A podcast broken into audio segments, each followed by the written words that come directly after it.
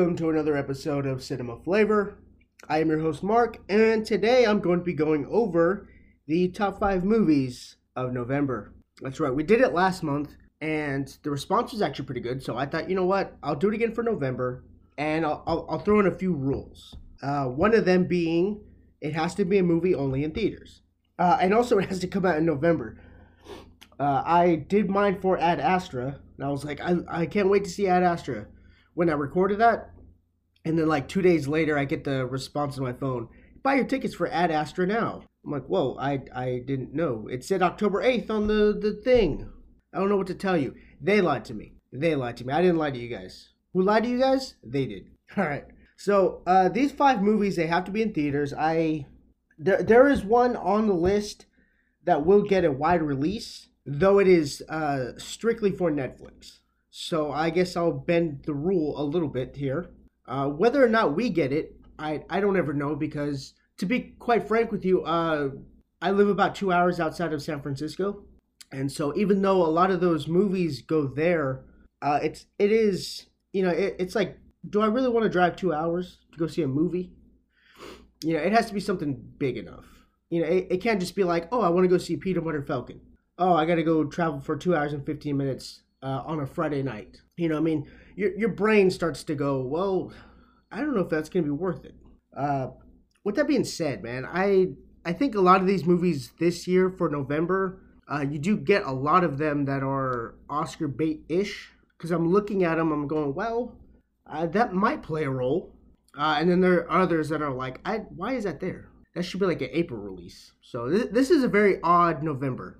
Uh, usually, like you look at a November, you go, okay, there's the big players. Uh, I thought for a minute uh, Sam Mendes's 1917 movie uh, was going to be in November. It wasn't. It looks like it's going to be the end of December.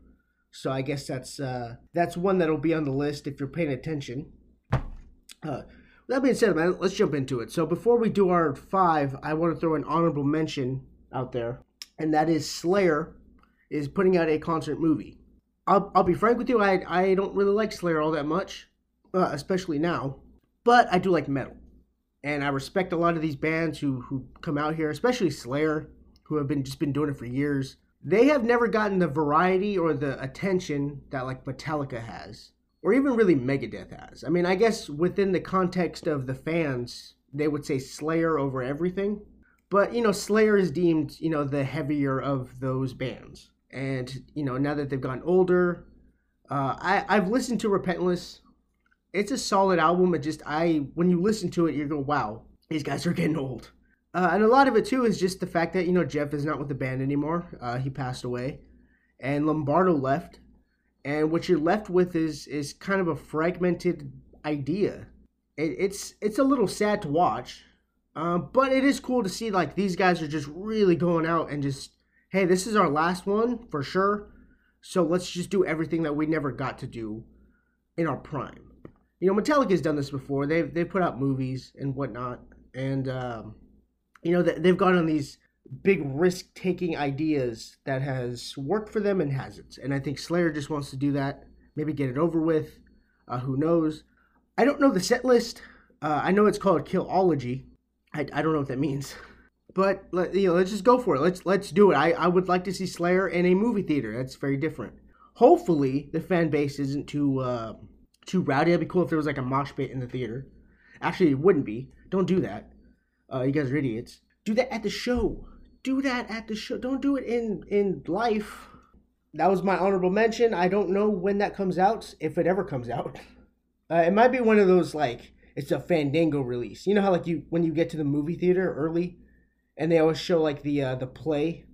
You know, here here's a play of a thing. Come watch it in Fandango events, and you go, "Wow, I would never watch that. Why is that here?" That and like the the boxing matches. You know, I feel like this this movie concert is gonna be that. If I get to see it, I do. Hopefully, it's not like some weird uh, Wednesday screening that they like to do with those those type of things. On to number five, which is Terminator: Dark Fate. I am optimistic about Terminator. Very optimistic. I I think I have the same feeling that most fans have with Terminator that I have with Jurassic Park, which is I know this is probably gonna suck, but I can't help but just watch. It's it's the same for them, except with Terminator, the the track record has been a lot worse. Like as in, I don't think anything's been good since like the second one. But it is cool to see this this fan base is so loyal, so passionate about it that this will make money. I'm sure it will. Uh, but you see, like the outside, at least the outside view of it is, why do they keep making these? Why is Arnold in this? Why is this? Why is that? And then you see the inside that very loyal fan base that is like, no, this is where it's going. This is what I want it to do.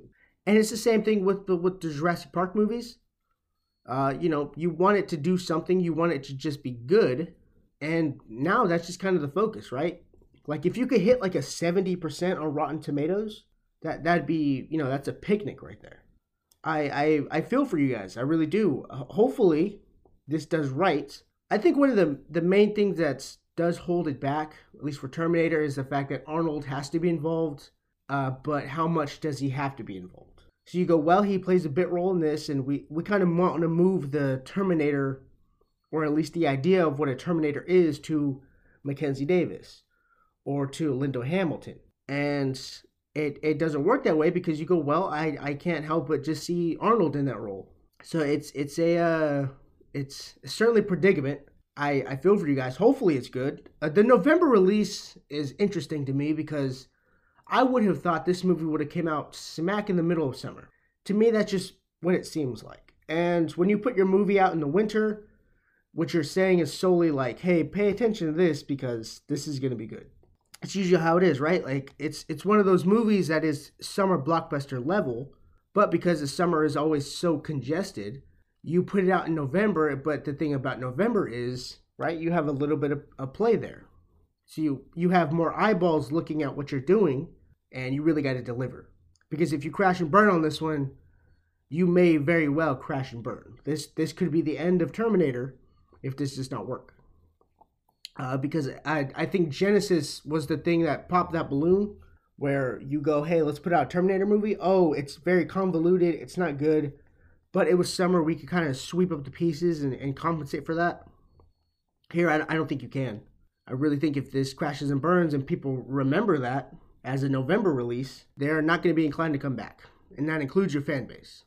Uh, let's let's pray and hope that Terminator Dark Fate is very good. I I enjoy the trailers. The trailers are very good. Both of them uh, give you some fairly good insight on what's going on. At least I think so.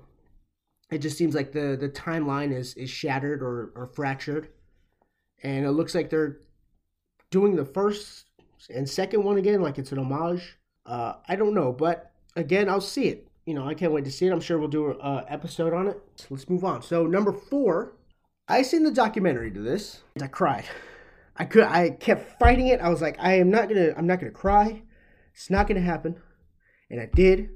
And that is Mr. Rogers, A Beautiful Day in the Neighborhood. There seems to be an influx of documentaries that get turned into movies. Uh, there seems to be the same thing going on with uh, Mr. Rogers.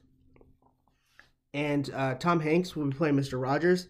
The the trailer itself, it's it's so amazing to see what Mr. Rogers really was. And I remember seeing that documentary and becoming becoming very scared uh, of the idea that maybe Mr. Rogers was not a kind person. Maybe he was not the TV personality that he was. So I went in there to go watch, and I was like, ah, I don't. I have I have such a nice idea of what Mr. Rogers was. I remember when I was younger, I thought my grandpa knew him. I no one ever told me that. He never said it. I just I was like, yeah, he knows that guy. Uh, I think maybe it was because he had recorded episodes of the show on VHS, and so uh, if I wanted to watch it, I would just watch that. And so it's it's so linked to this idea that when you're a kid and you watch this and it's so familiar and you recognize it right away, that when you come back to it, you go, "Wow, yeah, I, I do remember that. That's such a nice and quiet time in my life." And you go, "Wow, I don't want to know that the guy who was behind that is you know a drunk or a, a uh, a drug addict or something. And I was like, I, I, I kind of don't want to watch that, but I, I sucked it up and, and went to go see it, and it was, it was amazing. It was amazing. It was cool to see that Mr. Rogers really was that guy. That he really was just as nice as in the world to other people, and, and that was his whole goal. Uh, I love the fact that he also was he he hated television. Uh, you see it in the documentary about how he really just didn't like the way it treated kids, and it wasn't you know he was a grumpy old man or anything. It was just you know to him he saw that as well. You you put a, a kid down in front of the TV and a bunch of shapes and colors happen. And he was like, I, I don't, you know, why why are they subjected to that, but adults get something? And you see the way he handles talking to children and and helping them deal with their feelings and whatnot. It's it's so cool to see somebody who cared on that level, whose just purpose in life was this. And you see everyone else around him is like, what what's up with this guy? Why is he like what's what's up with him being around kids all the time?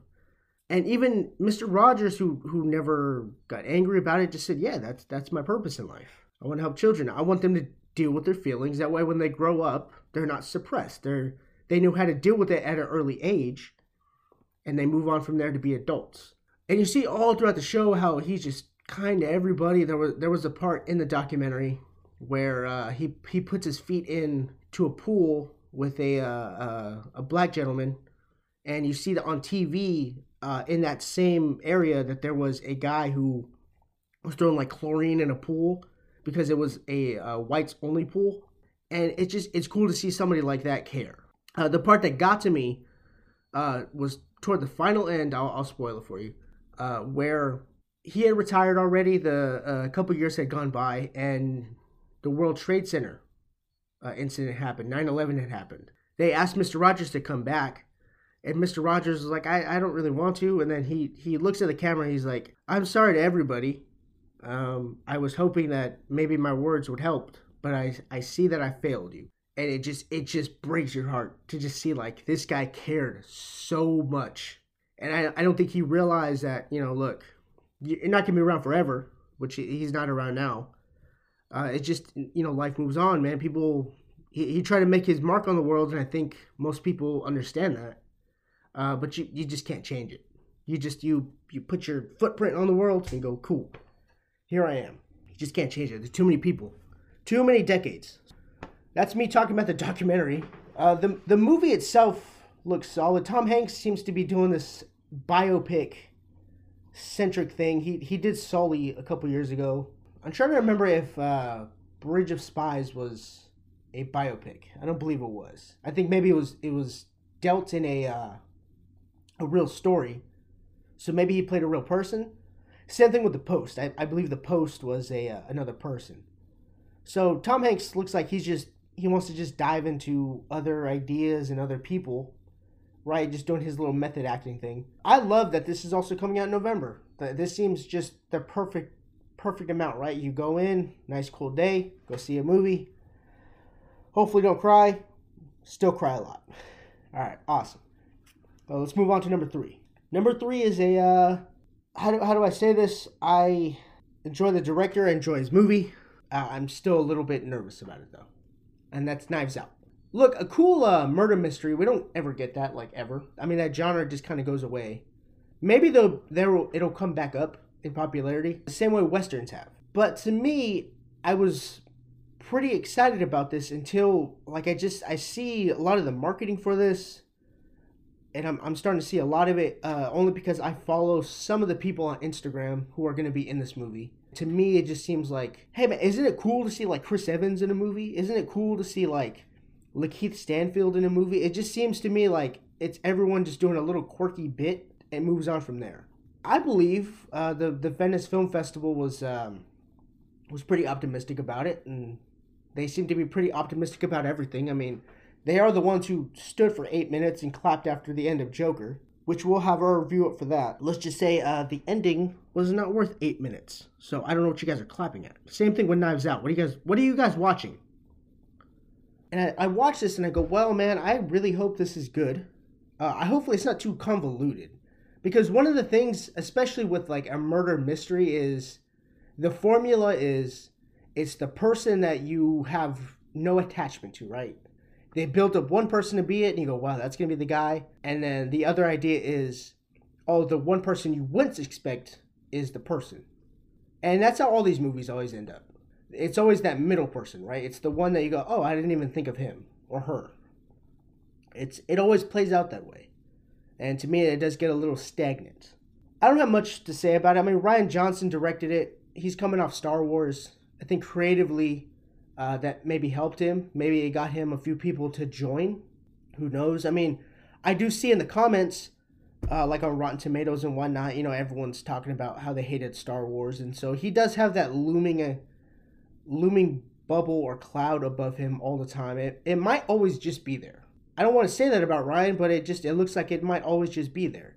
One of the main problems for that is, well, you had too much creative control when you did Star Wars and you did what you did. Let's just let's move on from that. I would hope in like 3 or 4 years, maybe after the end of Rise of Skywalker, if that's good, that he can move on from that and just go, well, I'm the guy who did Knives Out.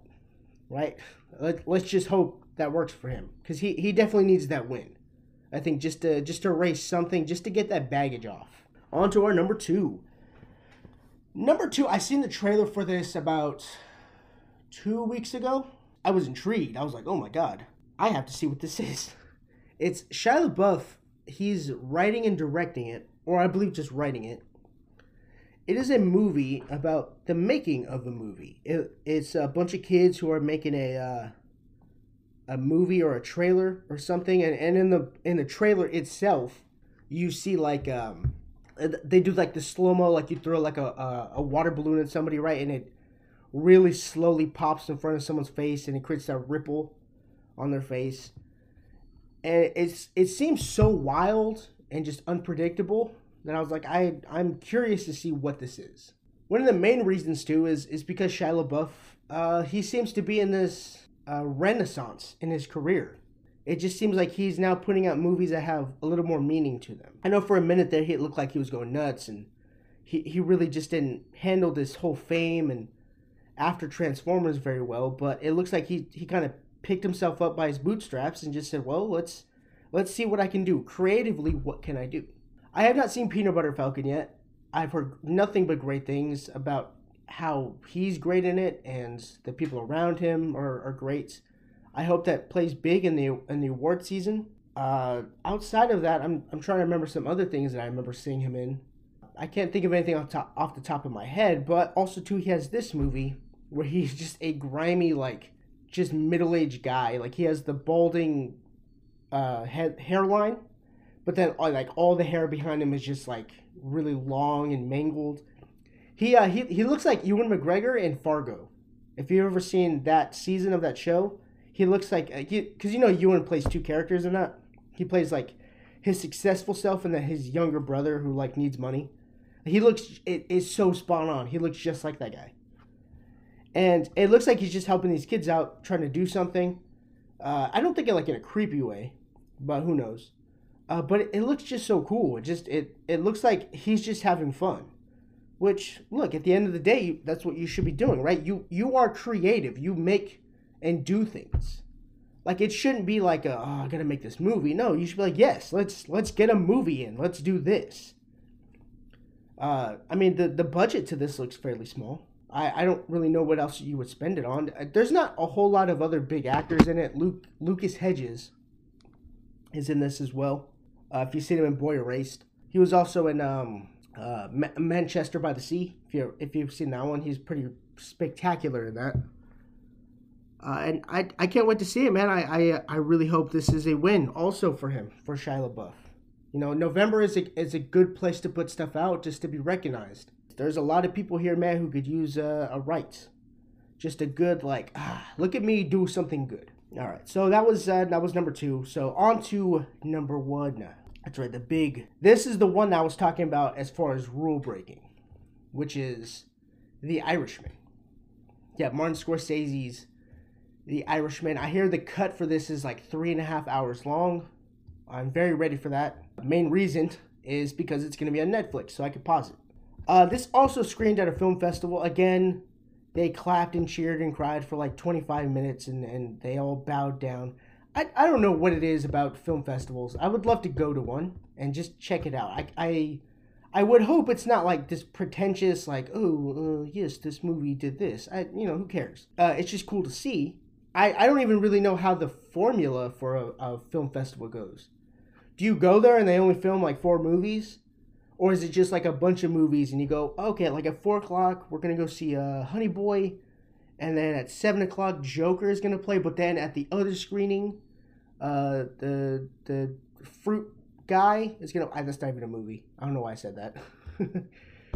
is, is it like that where it's just a bunch of movies playing and you know you go see whatever you want to see i don't know i've never been i would like to see if, if you've been to a film festival let us know in the comments i, I badly want to know how that works uh, but yes the irishman this is this is gonna be scorsese's last like hoorah i believe i mean the guy's 76 he's he's very much older if he you know i'm knock on wood that he doesn't pass away um, but certainly there is an idea of let me put out my last bit of energy into a, a mobster movie and let me get everybody together.